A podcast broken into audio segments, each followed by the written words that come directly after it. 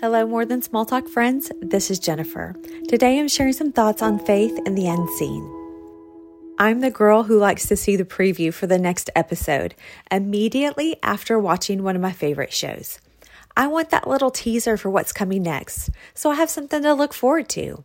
If I could make that happen in my life, I would opt for it every time.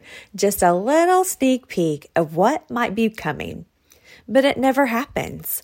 All of us feel like God has given us promises, and most of us wait in that tender place of longing. And the more that we wait, the more we lose hope and start thinking that maybe, just maybe, that promise was all in our heads and not really from God. I've been reading in Hebrews chapter 11 about faith in the unseen. It's that place where hope lingers and we have to go on faith and not what is just right in front of our faces. For some of us, it's extremely difficult because we want tangible proof, not the unlocked and unseen promises tucked away for later. I know it's hard for me. But in this place, we can only surrender to God and to the waiting and to trusting of His promises. His timing is clearly not our own, so we ask for faith that is bigger than the doubting side of us.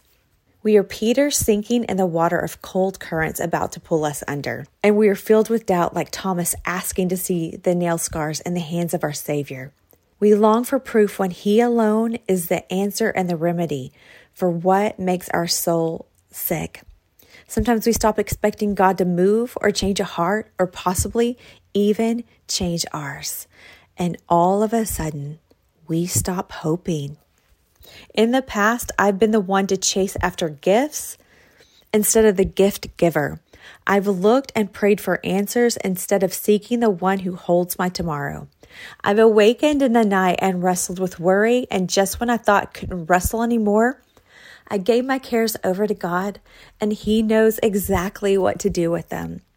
We waste our days wishing for tomorrow, and we miss the blessings of today. I know that with all my heart, waiting produces something profound inside of us, a tool to sharpen us and remind us what really is important. This is a place of being stripped of all forms of self and being vulnerable and bare. And that neediness of who we are turns our hearts towards God. To the woman who is wrestling to find her worth in this season of waiting, I pray that love will wrap you up and remind you that you matter. I know that maybe you feel like everything looks the same and you wonder how you can find the miraculous in the mundane, but it's right there, even when you can't see it. 2 Corinthians 4:18 says this, so we fix our eyes not on what is seen, but what is unseen, since what is seen is temporary, but what is unseen is eternal. Purpose is unfolding inside of you each and every day. And even while you're waiting, God is working on your behalf. Hebrews 11:1 says this, Now faith is the substance of things hoped for, the evidence of things not seen.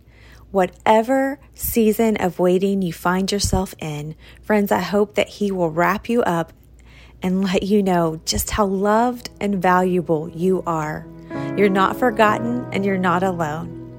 Thanks for listening, and we'll have another episode for you soon. Share this with a friend so that they can be encouraged too.